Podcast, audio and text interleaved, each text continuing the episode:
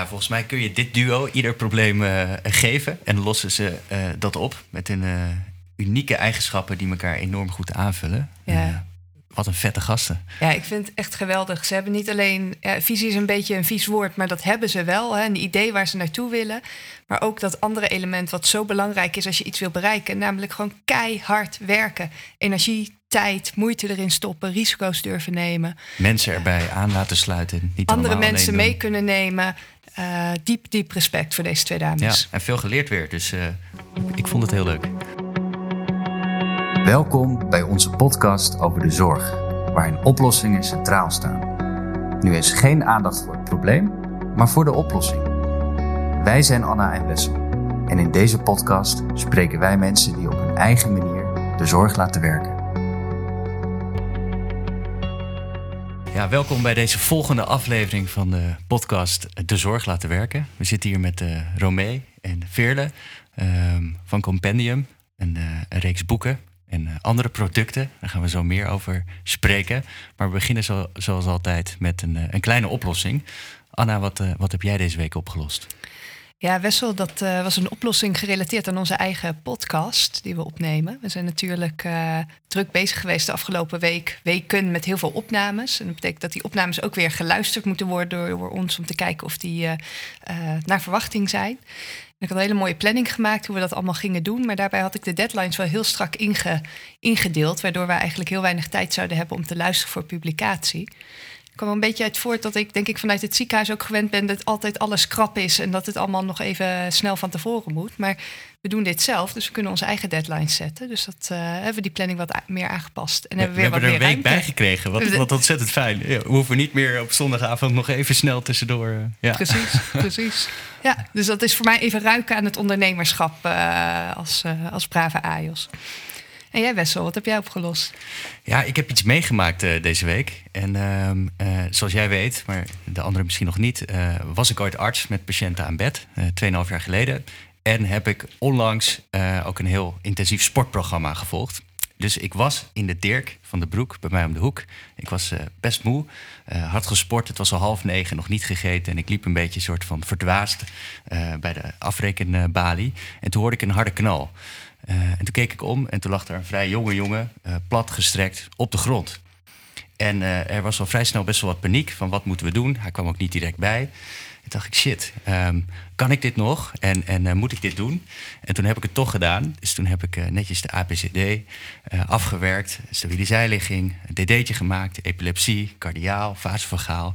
En uiteindelijk kwam die weer bij. Had hij wel wat commotionele problemen, denk ik. Hij was niet direct helemaal helder. En toen kwam er een ambulance aan, gelukkig. Uh, en daar heb ik de overdracht naar gedaan. En uh, toen kreeg ik nog een doos Merci mee toen ik wegging. Want vooral die Dirk-medewerkers die waren heel, heel erg blij. En toen liep ik toch wel heel voldaan uit die Dirk weg. En ik was vooral heel blij uh, dat ik de admin niet hoefde te doen. Ik dacht, hé, hey, ik hoef niks op te schrijven, niks uit te werken. Uh, dus dat, uh, dat was een mooie ervaring ja. met, een, met een oplossing. Ik was blij dat ik toch, toch kon helpen. Ja, je hebt niet eens de, nee, de pocket die we hier bij ons op tafel hebben liggen... de pocket van Compendium Acute Geneeskunde... die had je niet eens bij de hand op dat moment... maar je hebt je er toch nee. doorheen geslagen. Ja, ja. ja. ja. dan gaan we naar jullie kijken. Want we hebben jullie ook gevraagd iets in te brengen. ik wil met jou beginnen, Veerle. Wat heb jij deze week opgelost? Ja, wij hadden deze week uh, allemaal evaluatiegesprekken met ons team. Dat doen we elk kwartaal en dan kijken we even hoe alles erbij uh, ligt. En ik merkte dat eigenlijk mijn hele team daar heel uh, zenuwachtig van werd. Want ze dachten allemaal dat ik ze allemaal nieuwe dingen ging vertellen en misschien niet tevreden was. Dus ik heb de evaluatiegesprekken omgedoopt tot groeigesprekken. Uh, met als doel dat uh, het niet meer als een gesprek overkomt waarbij we met de vinger aan het wijzen zijn, maar dat het echt een gesprek is voor het team en hoe we het leuker kunnen maken om bij Compendium te werken. En dat werd eigenlijk wel heel goed ontvangen. Dus dat doen we vanaf nu uh, altijd zo. Dus dat was mijn oplossing deze week. En voerde je die gesprekken dan ook anders of was alleen de naam veranderd? Nee, ik voerde ze ook wel anders. Het was nooit echt de beoordeling die we aan het doen waren. Het was altijd een beetje vraag van wat heb je van ons nodig en uh, hoe kunnen we je helpen en vind je het nog leuk en waar wil je over vijf jaar staan. Maar door die naam toch anders te maken, werd de lading ook anders voor het team. Ja. Dus dat uh, beviel wel goed. Wat goed zeg. Mooi, mooi om te horen. Uh, dan kijk ik naar jou, Romee. Hoe is dat uh, voor jou afgelopen week gegaan? Wat heb jij opgelost? Ja, heel leuk. Mag natuurlijk als laatste. Nou, deze week um, ben ik eigenlijk de hele week in Drenthe geweest bij mijn oma. Want die is vorige, vorige maand geopereerd. En dat is eigenlijk toch wel meer tegenvallen dan, uh, dan ze had verwacht. Dus ze heeft toch nog wat meer hulp nodig. En toen dacht ik op tweede paasdag, nu als PhD-student um, in het Rabat UMC heb je natuurlijk de luxe dat je nog niet hè, naast het ziekenbed hoeft te staan, dat je niet geen diensten hebt en dat ik gewoon thuis kon werken. Dus toen uh, ben ik maandag uh, de trein ingestapt naar het platteland en heb ik eigenlijk de hele week uh, mijn oma geholpen met de klusjes. Rummikup op zijn tijd uiteraard. Maar dan, ja, dan denk ik wel dat dat een van de belangrijkste problemen is die, die ik deze week heb mogen oplossen. Klinkt echt super gezellig. Ja, voor jou en voor je oma, ja, denk ik. Ja. Dat was ook de bedoeling, dus dat was heel goed. Ja, leuk om te horen. We gaan beginnen met, uh, met jullie verhaal. En uh, uh, daarvoor moeten we echt naar het begin. Hè? in jullie studietijd op de VU ehm, zagen jullie een probleem. Jullie misten iets. Kunnen jullie daar iets over vertellen? Ja, Veer en ik kijken nu elkaar een beetje aan. Want ja, dit, dit verhaal hebben we natuurlijk al heel vaak mogen vertellen. En het blijft toch wel leuk. Want inderdaad, hoe je het zegt, is nu al, ja, ik denk zeven jaar geleden. Vele tweedejaars bachelorstudent aan de VU en ik derde. En we misten een overzicht Eigenlijk misten we heel veel, dat kunnen we wel zeggen. We weten niet waar we moesten beginnen. Uh, we hadden toen ook een voortgangstoets. Um, voor de mensen die niet weten wat dat inhoudt, is dat veel um, universiteiten in Nederland. Um, dat de studenten die op deze geneeskunde universiteit zitten, eigenlijk een voortgangstoets vier keer per jaar moeten uh, maken. En dan wordt van nou, gezondheidsrecht tot cardiologie, tot uh, dus eigenlijk de gehele geneeskunde, worden daar vragen over gevraagd. En je moet daar steeds door de jaren heen moet je daar beter op scoren. En je krijgt ook altijd heel goed te weten waar score ik nou slecht op. En als je denkt, nou, iedereen weet het, als geneeskundestudent heb je dan mega druk. Je hebt al heel veel toetsen.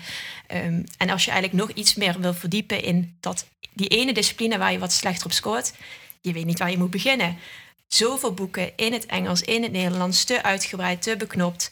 En toen dachten Veer en ik, we gaan gewoon met z'n tweeën een ander boek schrijven. Maar ja, dat begon heel klein, want we dachten, nou, dat lukt ons wel in onze zomervakantie.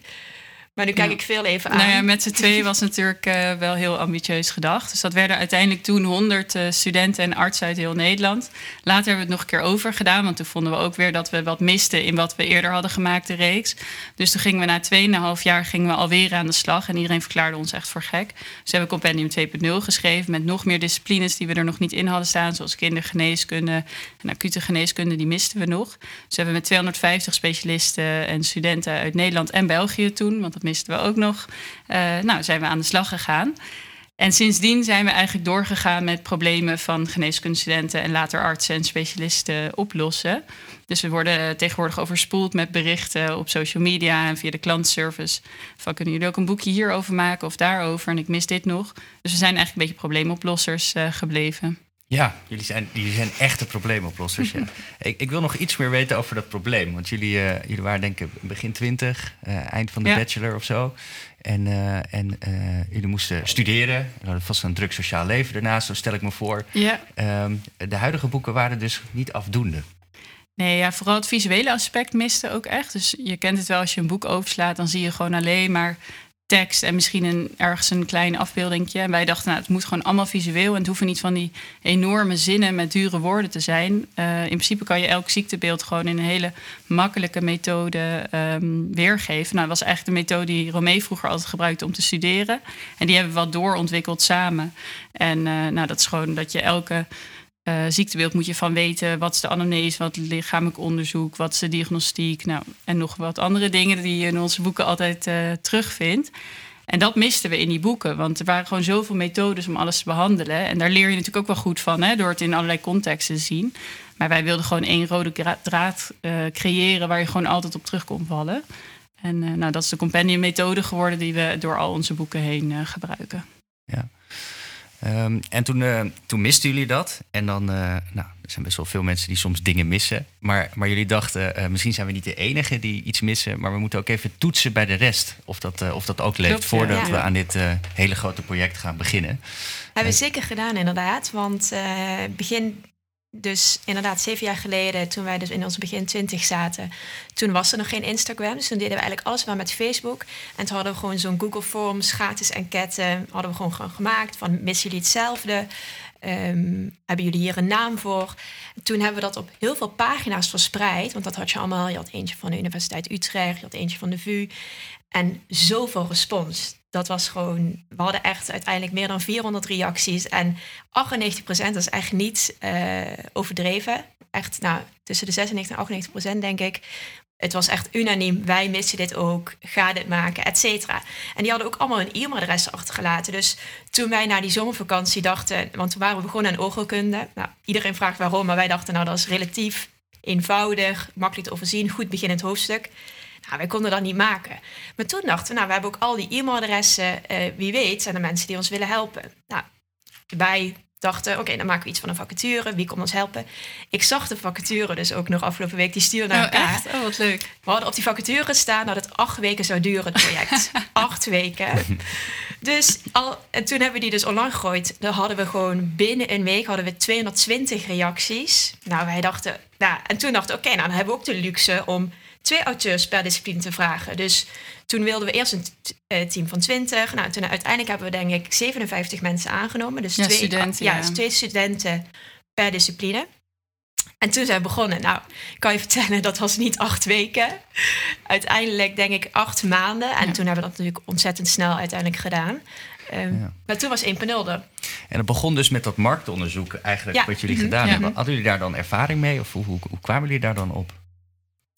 Nou, we hadden wel eh, daarvoor ook, we kennen elkaar ook van werken bij een samenvattingsbedrijf. Dus we waren wel gewend om af en toe een beetje iets te toetsen bij eh, een Ja. online following. Dus Ja. we waren al wel bezig met eh, ook groei op Facebook. Maar ja, het, werd het, het liep een beetje uit de hand. Want eerst waren we het een aan het testen en dachten, oh, hier komt veel respons op. Nou, kunnen we alles wel testen. Dus inderdaad, het eerste marktonderzoek was best wel groot. Maar daarna hebben we ook nog best wel vaak weer opnieuw om input eh, gevraagd. Dus dan hadden we een pilotversie en dan gingen we om feedback vragen. Of dan wisten we niet wat de naam ging worden en hebben we daar een enquête over gemaakt. Het had ook bijvoorbeeld de dikke pil kunnen heten. Oh ja. Dat is de inbreng van mijn stiefvader. Die vond dat een hele leuke. Het werd uiteindelijk toch compendium. Maar ja, zo zijn we dat een beetje blijven toetsen. En dat doen we nu nog steeds. Maar nu bijvoorbeeld met Instagram polls. Hoe was het voor jullie? Want het ging vrij snel dat jullie begonnen van een idee met z'n tweeën naar een idee waar jullie opeens met 50 man aan het werk waren. Hoe ging die overgang? Komt dat natuurlijk voor jullie om zo'n team aan te sturen of is het iets wat je moest leren? Allebei, denk ik. Ja, het kwam wel redelijk natuurlijk. Maar we hebben ook wel heel veel geleerd. En we leren nog steeds heel veel. Dus ehm, Ja, we hebben ook zeker veel geleerd. Want wij waren allebei bachelorstudenten op dat moment. En we hadden heel veel uh, geneeskundestudenten uh, die echt in een, een semi-arts of oudste kooschap, dus vijfde, zesdejaars. En ik weet niet of dat, jullie dat, kijk jullie ook even aan, als je dat je dan nog kan herinneren. Als bachelorstudent kijk je echt wel op tegen zo'n masterstudent. Dus soms kwamen zij ook met referenten, zeiden ze, ja, moeten we niet van elke uh, aandoening de bronnen bijhouden? Ja, dan dachten wij, ja, het is misschien wel een goed plan. Dus juist door al die verschillende mensen hebben we tel elke week een nieuw handboek. Versie 1, versie 2, versie 10, versie 20. Dus het ging denk ik heel geleidelijk. Want telkens als we iets niet wisten, gingen we het googelen. Of hadden we wel iemand in het team die zei... dan kunnen we het niet beter of zo of zo doen. Ja, en het team had ook wel veel geduld. Uh, Gelukkig denk ik hoor. Want we hadden ook soms hadden we dan dat we een team aansturen. Dan hadden we gewoon bedacht, elke twee weken wisselen ze van manager. En want wij dachten dat wij heel erg op elkaar leken. Nou, we lijken helemaal niet op elkaar. Alleen we zijn allebei ambitieus en probleemoplossers. Maar dat nou, hadden ze dus elke twee weken een andere manager met een hele andere aanpak. Nou, dan hadden ze wel geduld, want ze, ons enthousiasme dat compenseert voor een hoop wat we toen nog niet wisten. Inmiddels hebben we daar wel wat meer over geleerd. Uh, ze en ook ze over gunnen gelezen. jullie je, je leercurve eigenlijk. Ja, dat denk ik, ja. Kan je iets vertellen over die verschil in, in managementstijl tussen jullie? Ja, wil jij het zeggen of ik nou... Nou, inderdaad, wij dachten inderdaad, wat Villa net al zegt, is dat uh, wij echt dachten dat we gewoon heel veel op elkaar leken. Tot, denk ik, twee jaar geleden zijn we er eigenlijk achtergekomen dat we juist toch wel uh, anders zijn. Dat we ook sterker zijn op, ja, uh, veel op gebied A en ik bijvoorbeeld op gebied B. Um, en die verschillen erin zijn, denk ik, dat... Um, ja, het is lastig uit te leggen dat ik meer, denk ik, uh, wat sneller wil werken en echt aan de deadlines wil houden. En velen die willen liefst dan inderdaad toch even heel erg ingaan op probleem C, uh, om dat uiteindelijk op te lossen en daarmee verder te gaan. Uh, en het kan ook heel inhoudelijk zijn, dus over iets van gaan we die aandoening wel of niet uh, meenemen. Het is denk ik ook ervaring. Als je nou net in een ziekenhuis hebt gewerkt waar dat heel veel voorkomt, dan zeg je nou, dat moet erin. Dat was natuurlijk ook het probleem wat we telkens hadden. Al die specialisten die zeggen, allemaal wat anders. Wat erin moet komen, hoe ze erover denken. Dus het was juist echt een hele grote uitdaging om nou, onze verschillen hoe we zijn, maar ook echt de verschillen tussen de auteurs en de specialisten te koppelen in één boek. Uh, want dan merk je wel heel erg.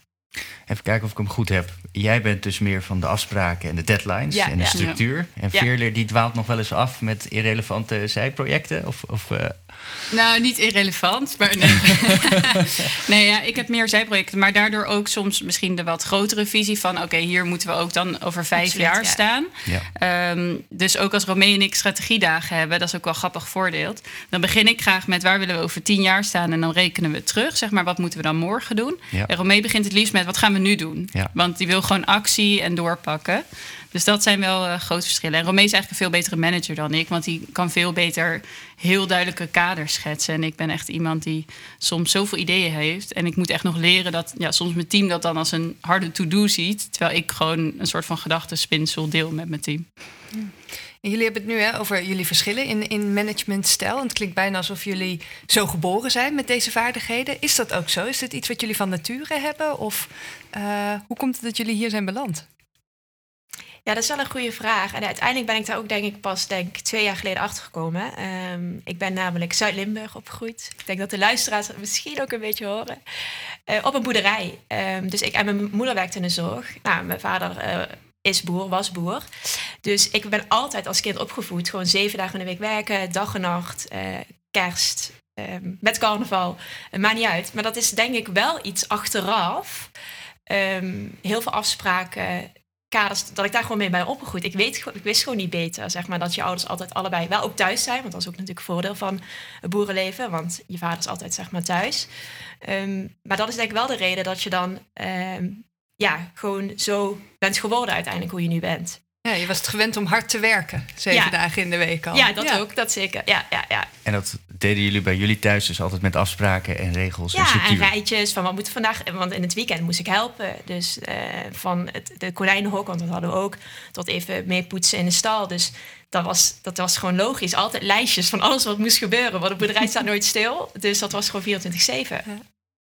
Dus ja, misschien moet ik toch een keer tegen mijn ouders zeggen van... nou, papa, man, soms ook wel zijn voordelen dat, uh, dat harde werken in het weekend. Ja. Zijn ze, hoe, hoe kijken ze nu naar jou en wat je gedaan hebt? Ja, uiteraard met vol trots. En dat is ook echt wel denk ik met die onthullingen. En dat kunnen we ook echt wel heel erg delen met het hele team. Want het team ook nu weer is ook weer zo groot. En het is echt fantastisch om uh, ja, dat iedereen het kan zien. Wat uiteindelijk echt in je boeken ligt. Want het is echt, het is tastbaar. Dus pas toen we ook de boeken hadden gemaakt en dat het echt voor ons lag, niemand begreep het daarvoor. Maar nu ze dat zo voor ze zien, zijn papa natuurlijk hartstikke trots. Ze zijn heel trots, hè? Ja, ja nou, terecht. Um, heeft die, uh, die stijl die jij hebt ook, ook nadelen? Ja. ja, zeker denk ik ook nadelen. Want bijvoorbeeld, ja, we waren net nog aan het werk, Phil en ik vanmorgen. En toen zei ik, um, nee, ik stuur er nog niet op, want ik wil er even nog goed naar kijken. Anders doe ik dat morgenochtend nog wel even. Nou, zaterdagochtend, ik heb pas om 11 uur een afspraak. Denk, dan sta ik even eerder op en dan heb ik twee uurtjes nodig. En dan en dan zegt veel en nee mee. Uh, het is nu gewoon prima, we sturen het nu op, want jij hoeft dus niet morgenochtend te werken. Dat is onzin.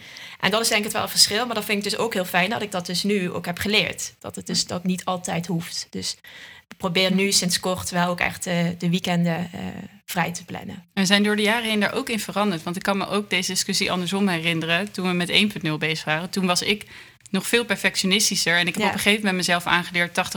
80% van mij is misschien wel wat bij iemand anders 150% is. En bij iemand anders is het juist weer 60%. Dus het kan alle kanten op. Maar ik heb mezelf echt aangeleerd van... het hoeft niet altijd 100%, want dan kom je nergens. En jij bent, jij bent er ook al heel anders in mhm. geworden. Maar vroeger was jij degene die tegen mij zei... Verder, nu is het echt klaar. We hebben nu al vijf keer dit herzien. Dan gaan we niet nu nog een keer openbreken. Want ik kon echt op de millimeter willen dat het design goed uh, stond. Mm en daar ben ik nu een beetje klaar mee, zeg maar. Dus daarom hebben we nu ook de rollen wat meer omgedraaid. Dat Romee zich wat meer met de boeken bezighoudt en ik wat meer met de bedrijfsvoering. Um, dus dat werkt ook wel wel goed. En Veerle, waar komt het bij jou vandaan, dat, dat ondernemende? Want Romees verhaal van al hard werken op de boerderij en de lijstjes, ik zie het helemaal voor me. Hoe was dat bij jou ook? Is dat van vroeger of is dat gekomen? Ik denk wel van vroeger. Ik denk dat het ergens misschien in je genen zit. Ik had ook wel opa's die wel ondernemend waren. En mijn oma is trouwens ook, ben ik laatst pas achterkomen, ook hartstikke ondernemend. Alleen ze noemde het nooit zo. Maar ze heeft wel een van de eerste kinderopvangs opgericht in Nederland en zo. Maar zij noemde dat niet ondernemen, want in die tijd kreeg je er nog niet voor betaald. Maar het was wel ondernemen. Dus ik heb dat denk ik wel ergens vanuit uh, huis meegekregen. En tegelijkertijd heb ik denk ik ook wel vanuit mijn ouders en vooral mijn vader meegekregen om altijd wel grootste te durven dromen. En dat helpt denk ik ook. Dat je gewoon toch ergens in je achterhoofd denkt: ja, ik ben pas derde jaar bachelor, maar nou, ik kan wel een eigen uitgeverij starten. En uh, ik kan wel aandelen hebben in een BV. En ik bedenk wel even hoe dit werkt qua financiering. En ik denk dat je dat vertrouwen ook ergens vanuit huis mee moet krijgen. En dat dat ook heel afhankelijk is van waar je nest uh, ligt. Ik vind het mooi hoor, want blijkbaar is dat jullie zo gelukt dat je al vanaf het begin gewoon een hele groep, grote groep mensen hebt meegekregen. Wat ook heeft bijgedragen aan het verdere succes, kan ik me zo voorstellen. Ja, ja jullie zijn super complementair in jullie eigenschappen. En, uh, Maar ook die verbindende enthousiasme en ondernemende spirit zitten er heel erg in. Um, kunnen jullie iets vertellen over uh, wat jullie nu doen op dit moment? Ja, nou, dat is wel grappig, want dat is echt net veranderd bij mij. Want ik ben uh, sinds 1 april ben ik uh, fulltime bezig bij Compendium. Afgelopen twee jaar heb ik als arts gewerkt. Eerst in een huisartspraktijk, daarna in de kinderjeugdpsychiatrie. En uh, nou, we hebben eigenlijk altijd Compendium naast studeren en arts zijn gedaan. En uh, nu de keuze gemaakt. Ik dacht eerst voor een jaar om echt even vol voor compendium te gaan. Maar inmiddels geef ik mezelf de vrijheid om eerst eens te ervaren van hoe is het nou en, om grootste dromen en echt alles achteraan te gaan. Misschien dat ik op een gegeven moment denk, nou, dat arts zijn, dat mis ik uh, te veel. Maar misschien blijft dit het wel voor mij. Um, dus dat doe ik vooral. En daarnaast heb ik een eigen stichting. Het heet Zorgmakers. Uh, waarmee we ook echt bezig zijn om andere mensen wat meer te enthousiasmeren. om zelf de zorg uh, te maken en zelf problemen aan te pakken. Dus dat zit wel in grote lijnen in meerdere dingen die ik doe. En ik geef nog wat advies ook aan andere ondernemers uh, en studenten die leuke ideeën hebben of projecten. Dat is een beetje wat ik nu doe. Ja, en begrijp ik het goed dat je in een hele grote fase van deze ja, ondernemersreis eigenlijk dat parttime gedaan hebt naast de studie? Ja, ja, voor geldt hetzelfde. Dus we hebben dat eigenlijk altijd in 10, 20 uur per week uh, naast de studie en naast de kooschappen en naast het arts zijn gedaan. En nu mag je dat dan fulltime doen. Uh, voelt dat anders? Heel anders. Ik ben zo gewend geraakt om in een vergadering te zitten en als er dan iets van een to-do langskwam, een sneaky manier te hebben dat die to-do niet bij mij terecht kwam, want ik wist dat ik toch geen tijd had. Dus ik ben echt gewend alles af te kaatsen. Uh, wat niet altijd leuk is, want soms moet je ook gewoon dingen zelf doen. Maar dat kon niet, want ik had maar tien uur. En inmiddels kan ik gewoon denken, als ik denk... oh, het zou wel goed zijn als ik hier even een uur mijn hersenen overbreek... kan ik gewoon denken, oh, nou, ik heb morgen tijd. Ik plan even een uurtje in. Ja. Hey, en je zegt, ik vind dat wel indrukwekkend hoor. Gewoon naast je studie, naast je kooschappen, die 10, 20 uur erbij. Het is natuurlijk ook een prachtig succesverhaal nu. Maar ik kan me ook voorstellen dat je er ook dingen voor moet laten in je studententijd. Dingen die je niet kan doen. Kunnen jullie daar wat over vertellen? Ja, dus inderdaad wat je, wat je inderdaad zegt, zeker toen het echt een succes was, toen waren de drukken steeds zo snel uitverkocht. En we waren uiteraard super blij, want weer een druk uitverkocht. Maar er was een moment dat ik gewoon de telefoon pakte en zei tegen velen, ik kan niet meer. We moeten weer een herdruk maken en ik kan het niet meer. En toen hebben we ook gelukkig tegen elkaar kunnen zeggen, nou laten we het even drie dagen rusten, want we vragen dat ook nu wel eens. Kijk, in het ziekenhuis is, gaat het om leven en dood. Uh, dat is echt wel anders. Dus nu, nou, ook na vijf jaar, zeggen we ook van... Hè, uh, gaat er nu iemand dood? Nee, we kunnen het ook even drie dagen laten rusten. En uh, dus ook inderdaad, juist tijdens die momenten... Um, waren we zo moe eigenlijk van het werken... Eh, dat we het soms even ook moesten laten. Ja. Ik begreep dat jullie in sommige fasen ook uh, tot vier uur s'nachts doorgingen mm. en hoofdstukken dertig keer opnieuw lazen en zo. Kunnen jullie daar iets over vertellen? Ja, ik ben wel echt een ochtendmens en veel een avond-nachtmens. Dus ook daarin, dan ging vele vaak, dan ging ik wel in onze drugsperiode, dus echt voor 1.0, dat was twee weken lang, ging ik denk ik rond de drie, vier uur naar bed tot zes. En dan ging vele iets later. En dan mocht vele dan wel tot zeven slapen. Maar waardoor we zo... Eigenlijk was er bijna geen moment. Maar ook ons team grafische mensen. Er waren allemaal ja, grafische mensen, jonge moeders ook, die sowieso zeiden er geen probleem. Want dan moesten ze ook voor een kind. Die vonden het soms ook wel fijner om de nacht bijna door te werken. Dus ook echt alle credits ook naar ons team. Dus we hebben soms gewoon op twee uur in de nacht met ons grafische team zitten whatsappen. Van dat er weer iets moest worden aangepast en weer een nieuwe versie. Dus dat was eigenlijk die twee weken. Maar dat zouden we niet nog een keer doen. Want nee, als je zo jong bent, kan dat wel. Um, ja, veel kijkt van, nou kan dat echt. Voor twee weken hou je dat wel vol. Maar dat is niet, denk ik, iets wat je vaker moet doen. Zijn jullie wel eens echt tegen de lamp gelopen?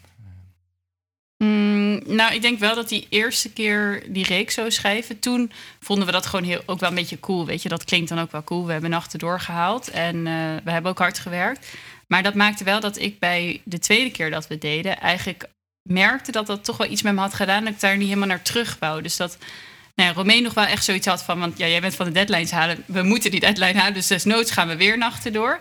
En dat ik een beetje zoiets had van... oh, alsjeblieft niet, ik trek het niet. Dus ik had ook wel naar het einde van 2.0 toe... wij zaten toen ook echt in een kantoortje met z'n tweeën... zo aan één bureau eh, op twee vierkante meter ongeveer. En we gingen maar door en gingen maar door. En dan een gegeven moment gaat dat psychologisch toch ook iets met je, met, met je doen. Dus ik denk dat 2.0 voor mij niet nog heel veel langer had moeten duren.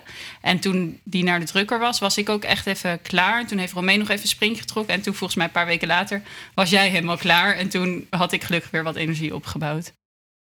Ja, we willen ook van jou weten wat jij nu doet, uh, Romee. Oh ja, inderdaad.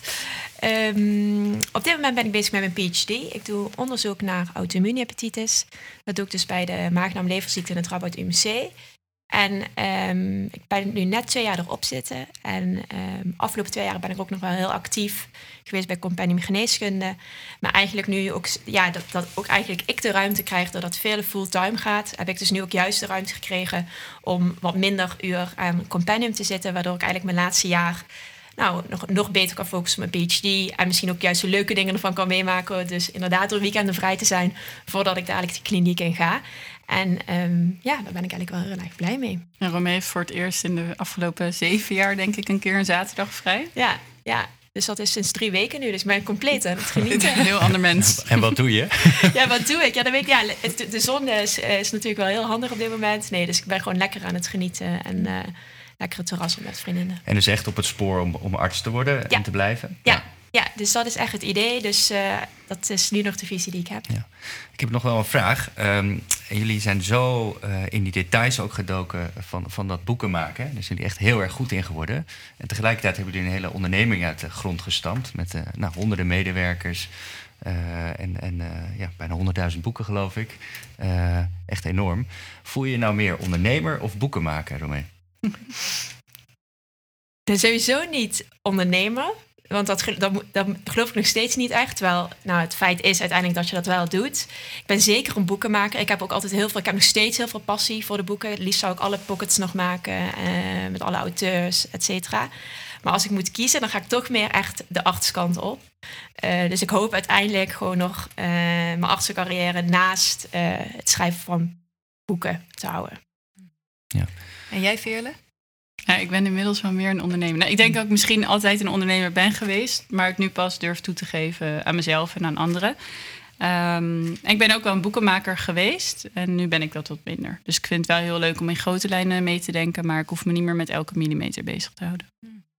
Ik vind het wel mooi, want ik hoor jullie allebei zeggen, hè, de, dat ondernemerschap, waarmee jij gelooft het eigenlijk bijna nog steeds niet, dat jullie echt ondernemers zijn en bij jou je heeft het even geduurd. Hoe, hoe komt dat? Want het was toch vanaf het begin echt wel een onderneming. Ja, hoe komt dat? Ik denk inderdaad als je het dan ook weer hebt over dat binnen de gezondheidszorg wordt ondernemen en artsen gewoon nog niet samen gezien. Dat heb ik nog steeds eigenlijk. En mhm. tijdens onze kooschappen, ja, dan hoor ik soms sommige. We kregen daar ook nooit, dat hoefde ook niet, maar we kregen daar nooit extra uren voor. En altijd als we het zeiden, dachten mensen, ja, het zal wel. Pas toen we de boek hadden gemaakt, en het was echt twee jaar later, toen zagen mensen pas, oh ja, het is toch niet een heel slecht plan geweest, zeg maar. En dan heb ik het echt over ja, hoe je in het ziekenhuis als co-assistent uh, was. Dus ik denk dat dat wel meespeelt. Um, daarnaast hebben we ook um, uh, op dit moment een ander platform, dat heet Dokters op Hakken. Uh, dat hebben we mogen overnemen, daar zijn we uiteindelijk voor gevraagd. En, en dat gaat er eigenlijk om dat ook dat als je het hebt over. Um, op dit moment werken heel veel vrouwen in de gezondheidszorg. Maar als je het echt hebt over de grotere posities, dus de opleiders, um, um, afdelingshoofd, bestuursfuncties binnen het ziekenhuis, het blijven toch wel voor een groot gedeelte mannen. En ik denk toch hoe je het beïnvloedt dat als je het niet ziet, kun je het ook niet worden. waardoor je denkt, hm, kan dat dan wel?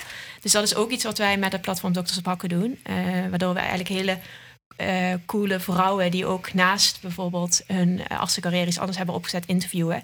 Waardoor je daarna denkt, ja, het kan dus wel. Het kan wel. En die voorbeeldfunctie hebben jullie nu natuurlijk ook. Want ik, ik durf mijn hand ervoor in het vuur te steken dat nou minimaal 80% van geneeskunde studerend Nederland wel van jullie boekenreeks en van jullie namen heeft gehoord. Dus jullie banen ook een soort pad, denk ik, voor andere studenten die dit, hè, of artsen die dit ook willen doen. Ja, dat hopen we wel in ieder geval. En ja, ik probeer ook een beetje dat uh, taboe te verbreken. Dat proberen we sowieso samen en met Compendium door ook vaak te praten uh, over ondernemen bij allerlei congressen. Maar ik doe het nu ook bij mijn eigen Instagram. Die heb ik op openbaar gezet. Nou, dat vind ik nog elke dag gênant. Maar dat doe ik om toch zichtbaar te zijn voor eigenlijk de geneeskundestudent die nu ook een goed idee heeft. Of de arts die een goed idee heeft. Dat ik gewoon echt geloof dat als mensen uit de zorg gaan ondernemen uh, die gewoon echt hard voor de patiënt hebben, dat dat heel soms uitmondt in mensen die geld aan het gaaien zijn, maar dat het grotendeels van de tijd uitmondt in echt goede oplossingen voor de zorg. En die zijn er gewoon echt nodig, want zo goed gaat het allemaal niet binnen de zorg. Dus ik probeer dat nu ja, in het klein dan op mijn Instagram wat meer mensen mee te nemen. Door even een video te laten zien dat we hier een podcast aan het opnemen zijn. Maar het ook te hebben over van ja, hoe stuur je nou een team aan, dat soort dingen. Om juist dat taboe te doorbreken. Maar dat doet mij ook nog elke dag pijn, want ik voel ook nog steeds dat taboe. Maar ik denk, ja, als ik het niet eens durf te doorbreken, als misschien nu wel succesvolle ondernemer, ja, hoe kan dan ooit die student dat durven die uh, ook nog in opleiding wil komen? Maar hebben jullie dat niet ook? Want jullie zitten misschien wel een beetje in het begrijp, zijn jullie het ermee eens met wat wij zeggen? Dat is eigenlijk wat ik wil vragen. Nou, ja, wat ik wel herken van jou is hè, dat ondernemende, dat, dat, hè, want ik heb natuurlijk inmiddels ook heel veel co-assistenten die dan meelopen. En ik denk nog steeds, hoewel ik mezelf een vrij, vrij denkende dokter uh, vind, dat het voor mij nog steeds inderdaad een verschil maakt of een co-assistent zegt: Oh ja, ik heb mijn eigen bedrijf ernaast of ik ben iets aan het opzetten. Of ik doe onderzoek bij die en die prof. En niet uh, meer omdat dat onderzoek doen nog zoveel meer ingebakken zit in onze wereld. Dat, hè, dat heeft een hoge status als je het ernaast doet. En dat ondernemen dat is nog een beetje nieuw. En wat je ook zegt, vind je het nog een beetje geassocieerd. niet zo. nee, je hebt een heel ander pad al bewandeld natuurlijk. Nee, maar ik vind het uh, echt, echt heel erg gaaf en ook nuttig als, als mensen er uh, juist iets anders naast doen. Ja. Dus heel veel mensen doen wetenschap. Heel veel mensen doen dat ook omdat het soort van verwacht wordt of moet. En ik vind het juist heel gaaf als je, als je daar buiten treedt. Ja. Begrijp me niet verkeerd. Ik vind het ook super gaaf. Ik probeer alleen de, uh, de nog heersende opvatting in de meeste ziekenhuizen te schetsen, uh, de gedachtegang. Maar ik ben het helemaal met je eens. Ja, ja. Ja, en ik denk wel, um, hè, want daar had ik het ook een beetje over, de gêne om jezelf ondernemer te noemen, die herken ik wel. Ja. Um, en uh, wanneer noem je jezelf geen arts meer en ondernemer? Dat is ook zo'n identiteitsvraagstuk. Die moet ik nog, uh, misschien ga ik die ooit nog uh, ja, ervaren. Hoe, hoe, doe je dat nu? Wat, wat, wat zeg je ik op feestjes? Ik noem nu juist arts en ondernemer. En ik heb zelfs een Instagram die heet dan de zorgondernemer. Dus ik probeer wel dat woord ondernemer erin te gooien... om dat wat meer te normaliseren. Maar het is wel echt arts en ondernemen. En ik ben dan wel heel trots dat ik ook al nog kan zeggen dat ik arts ben. Dat je daarmee de inhoud uh, wat begrijpt. Terwijl het wel grappig is wat jij zei van met dat onderzoek doen. Want ik denk juist dat je inderdaad met ondernemen en onderzoek doen heel veel dezelfde skills leert. Namelijk organiseren, wat mensen aansturen, documenten doorsturen. naar allerlei dezelfde skills uh, die je ook heel goed kan gebruiken in het ja. ziekenhuis en als arts. Alleen um, het werkt wat beter als je het ook echt leuk vindt om te doen. Dus als jij onderzoek doen gewoon echt niet leuk vindt, ja, dan ga je nooit net zoveel leren als dat je een onderneming opricht, wat je misschien wel heel leuk vindt. Dus ik geloof toch dat je daar ergens je hart moet volgen. Maar het is wel moeilijk met alle taboes en professoren en mensen om je heen die je toch het gevoel geven dat het een minder waardig is. Ja. Ik ben wel benieuwd, hè, want dat ondernemerschap zit er bij jullie goed in. En eh, nou, jullie noemen jezelf ook probleemoplossers. Kunnen jullie nog eens gewoon, hè, want jullie hebben er inmiddels jaren aan ondernemerschap op zitten, wat problemen schetsen die jullie zo along the way hebben opgelost in jullie onderneming? Ja, waar beginnen we dan? Ja, het, hele, het begin hebben we eigenlijk al uh, redelijk uh, over gehad, denk ik. Um, dus we hadden 1.0 geschreven. Uh, dat was echt toen we bachelorstudent waren. En eigenlijk zien we gewoon dat nou, het bedrijf wel een beetje met ons meegroeit. Want toen we co-studenten waren, toen zijn we begonnen met de pocket schrijven. Dus nu hebben we al meer dan 20 pockets geschreven. Dus dan merk je dat dat dus meegroeit. En toen, ja, bijna twee jaar geleden waren wij afgestudeerd arts. En toen dacht ik, ja, de eerste dienst. En toen heb ik ook uh, wat diensten mogen meedraaien. En toch denk je, dat is zo anders weer. En toen miste echt weer een pocket die echt meer ging, inging op die diensten. Uh, en toen zijn we de pockets echt gaan omschrijven op uh, wat zijn die typische vragen die je midden in de nacht van of een verpleegkundige krijgt of hoe moet je dat overdragen. En het was zo fijn. En nu hebben we ook de ruimte, doordat het hele grote team dat we nu om ons heen hebben, door ook alles te maken met wat we echt missen. Ja. En een van de problemen die we nu aan het oplossen zijn, die we nog moeten gaan lanceren, gaat een platform worden waarbij we ook uh, nou ja, artsen, specialisten, maar ook geneeskundestudenten wat meer met elkaar gaan verbinden. Dus je hebt natuurlijk vroeger had je Facebook en had je daar allemaal van die groepen waar je dan met elkaar in contact kon komen. En dat willen we eigenlijk een beetje gaan bouwen op onze website. Zodat mensen meer met elkaar in contact kunnen komen en ook meer van elkaar kunnen leren. Want je hebt toch echt rolmodellen nodig, maar je hebt soms ook even een coach nodig. En niet altijd vind je die in je directe werkomgeving. Dus we willen wat meer het netwerk wat wij eigenlijk hebben gekregen doordat we Compendium uh, hebben opgericht. En daardoor hebben we echt super gaaf mensen, net zoals jullie, mogen ontmoeten. Maar dat gunnen we eigenlijk aan iedereen. Dus we willen dat wat meer uh, ons netwerk daarin open gaan stellen en uh, eigenlijk heel Nederland met elkaar gaan verbinden. Dus dat is een van de problemen die we nu aan het oplossen zijn. En zo zijn we met nog wel wat meer dingen bezig, zoals dat je zelf wat meer kan quizzen met oefenvragen en dergelijke. Dat doen we nu met de flashcards, maar willen we natuurlijk ook op een gegeven moment digitaal gaan doen. Ja. Is, is het ooit klaar, dit uh, compendium? Of zullen er altijd nieuwe dingen zijn, dingen om te verbeteren? Ik denk zolang er mensen zijn binnen de geneeskunde, artsen of specialisten die dingen missen. En dat dat iets is wat wij met onze expertise of mensen die binnen ons team werken, dat kunnen oplossen, denk ik niet dat het snel klaar is. Uh, want we hebben altijd nog wel ideeën. Maar als op een gegeven moment alles opgelost is, maar ik geloof niet dat dat kan, maar als alles opgelost is, dan zit onze missie erop. Ja, en nu zitten we natuurlijk nog echt meer in een uitgeverij, want onze BV is ook een uitgeverij, dus we brengen vooral uh, veel producten uit. Maar kijk, uh, we weten natuurlijk nog niet waar we over 20 jaar staan, maar we zitten wel te grappen van nou, dat we samen natuurlijk uh, een ziekenhuis willen runnen. Dus daar hebben we wel nog een beetje een discussie, want ik woon in Breda, nou, velen wonen in Amsterdam, die krijgt er ook echt niet weg de komende 20 jaar. Dus we zitten wel nu echt te discussiëren, waar gaat dat ziekenhuis staan? Hè? Dus um, wie weet dat we dat probleem hopelijk in de toekomst ook nog een keer gaan oplossen. Een eigen ziekenhuis. Wauw. Ja. Mooi. Ja. ja, we zijn van groot dromen. Dat moet kunnen. Dat, dat moet kunnen. Fearless uh, Kokers, de grote dromer? Of eh, was deze voor jou, Romee? Nou, ik denk inderdaad weer van velen. Dus heb je ook wat precies. Dus dan zeg ik wel veel. En dan moeten we wel dat, dat en dat regelen. En ik denk dat het ook echt perfect is dat als ik misschien hè, uh, vanuit uh, ziekenhuiskant binnen zou kunnen stromen. En velen dan vanuit de ondernemerskant. Nou, dan gaat het alleen maar leuk worden. En welk probleem zou dat oplossen? Waarom is er behoefte aan een ziekenhuis onder jullie leiding? Nou, dat moeten we nog zien. Maar we, gaan, we komen natuurlijk heel veel dingen tegen in de zorg. En de zorg is echt wel heel log. En ik snap dat ook wel. Uh, het is ook lastig en het gaat ook om patiëntenlevens. Maar klein voorbeeldje. Ik werkte dus als arts in de kinder- jeugdpsychiatrie. En ik merkte dat de therapeuten op mijn afdeling super veel bezig waren met koffie zetten voor de ouders die langskwamen voor gesprekken. En ze hadden ondertussen allemaal te weinig tijd om met de patiënten te zitten. En die patiënten waren opgenomen om beter te worden tijdens de therapeutische gesprekken. Dus ik zei, jongens, laten we een koffiezetapparaat neerzetten. Elke ouder kan zelf zijn koffie uh, pakken. Dat heb je op elke poli staan. Maar voordat ik dat koffiezetapparaat voor elkaar had, moest het over vijf schrijven. En iedereen moest er wat van zeggen. Wie ging dat dan wel niet schoonmaken? Toen dacht ik, ja jongens, ik, ik bestel op bol.com een espresso-apparaat en het is opgelost. ik moet wel lachen. Ik zie Wessels gezicht en ik zie gewoon dat jij flashbacks hebt naar je artsentijd. En dat die vergelijkt met, uh, ja. Ja. ja. en ik zou wel graag een ziekenhuis neerzetten met Romee. Dat als er iemand denkt, er is een koffiezetapparaat nodig, dat dat er dan ook kan komen. Ja. Dat is eigenlijk en er zijn natuurlijk nog heel veel meer varianten van die, dat koffiezetapparaat. Ja. En dat mis ik te veel in de zorg. En ik heb wat, denk bij mij ook inderdaad is, als je denkt dat er iets mist, moet je het ook zelf gaan doen. Dus uh, ik denk dat het altijd goed is om feedback te geven op dingen. Maar ik denk ook heel vaak, ja, weet je, ik moet het niet zeuren, want dan moet ik het zelf gaan doen. En ik denk als je uiteindelijk echt iets wil willen veranderen, en dat maakt eigenlijk ook niet uit dan wat het precies is, uh, dan moet je het denk ik ook zelf gaan doen. Ja, ik heb daar wel een vraag over. Daar heb ik zelf ook nog wel eens uh, over nagedacht. Dus ik ben benieuwd naar jouw antwoord, Veerle. Um, jullie zijn heel erg aan het ondernemen vanuit de eigen doelgroep en jullie eigen behoeften. Mm -hmm. Je zag wat je zelf miste en wat er in de omgeving gemist werd.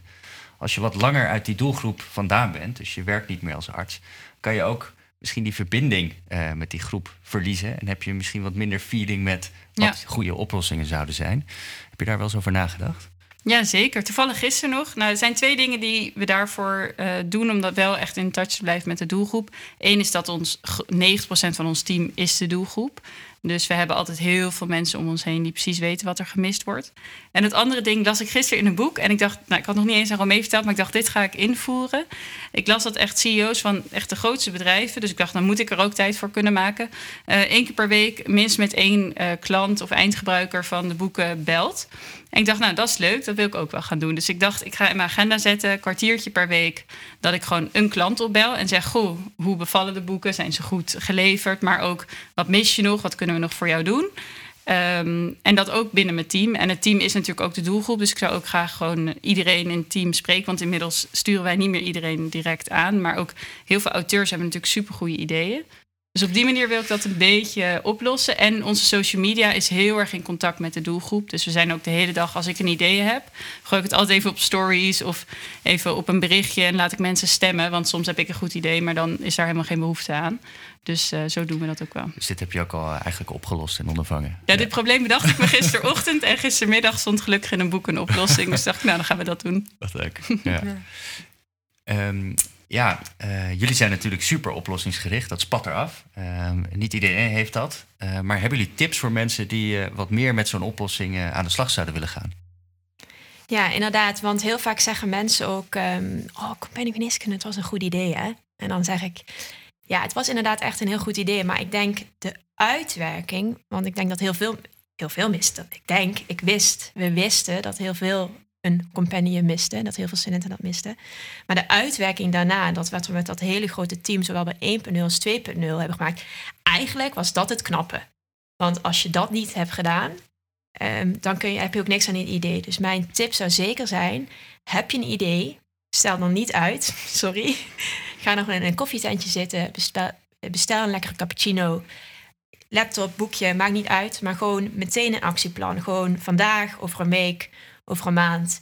En dan heb je het. En ga gewoon, google alles. Weet je, ik zei het ook laatst met tegen zus. Hup, meld je gewoon aan. Maakt niet uit. Uh, gewoon doen. In ieder geval, maak een lijstje met de stappen maak die je... Een lijstje. je ziet het te doen, hè? Ja. Wat leuk. Hey, supergoed. Dus gewoon beginnen, zeg jij. Beginnen, Vind ja. jij daar nog wat aan toe te voegen? Nou, dat is de belangrijkste. En begin ook met iets kleins. Hè. Dus begin bijvoorbeeld met de Instagram-pagina online zetten. Want dat dwingt je meteen om een naam te verzinnen. Om in 150 tekens op te schrijven wat je wil gaan doen. Uh, om een logo te verzinnen. Dus dat zijn eigenlijk de eerste stappen van een onderneming. En het andere is goed in je achterhoofd te knopen dat ook mensen zoals Romee en ik, en waarschijnlijk jullie ook, uh, heel vaak 100% van de beslissingen aan het nemen zijn met 50% van de informatie. En dat je gewoon heel vaak dingen niet zeker weet. En dat je altijd maar denkt, nou laten we dit maar doen en we zien wel waar het schip strandt. En uh, zeker de gemiddelde geneeskundestudent is vrij perfectionistisch ingesteld. En die wil heel graag eigenlijk al precies weten hoe het gaat lopen. En je weet niet hoe het gaat lopen. Dus je moet gewoon beginnen. Wij dachten dat we in acht weken wel even boeken konden gaan schrijven. We dachten dat het één boek werd. Het werden in, uiteindelijk in acht maanden vijf boeken. Um, dat wisten we niet van tevoren, hadden we ook nooit kunnen weten. Dus daar zit dat en dat beginnen in, uh, maar ook gewoon aan de slag gaan en kunnen dealen met die onzekerheid. En niet te veel luisteren naar de mensen om je heen. Want de mensen om je heen willen je graag beschermen. En die willen heel graag dat jij niet faalt en dat je niet uh, gênante dingen meemaakt. Dus vaak zeggen mensen in het begin van, ah, zou je dat nou wat doen? Of misschien toch beter in loondienst blijven? Terwijl als dan dat boek eenmaal in je handen ligt, zeggen ze allemaal, dat is zo gaaf, wat leuk dat je dat gedaan hebt.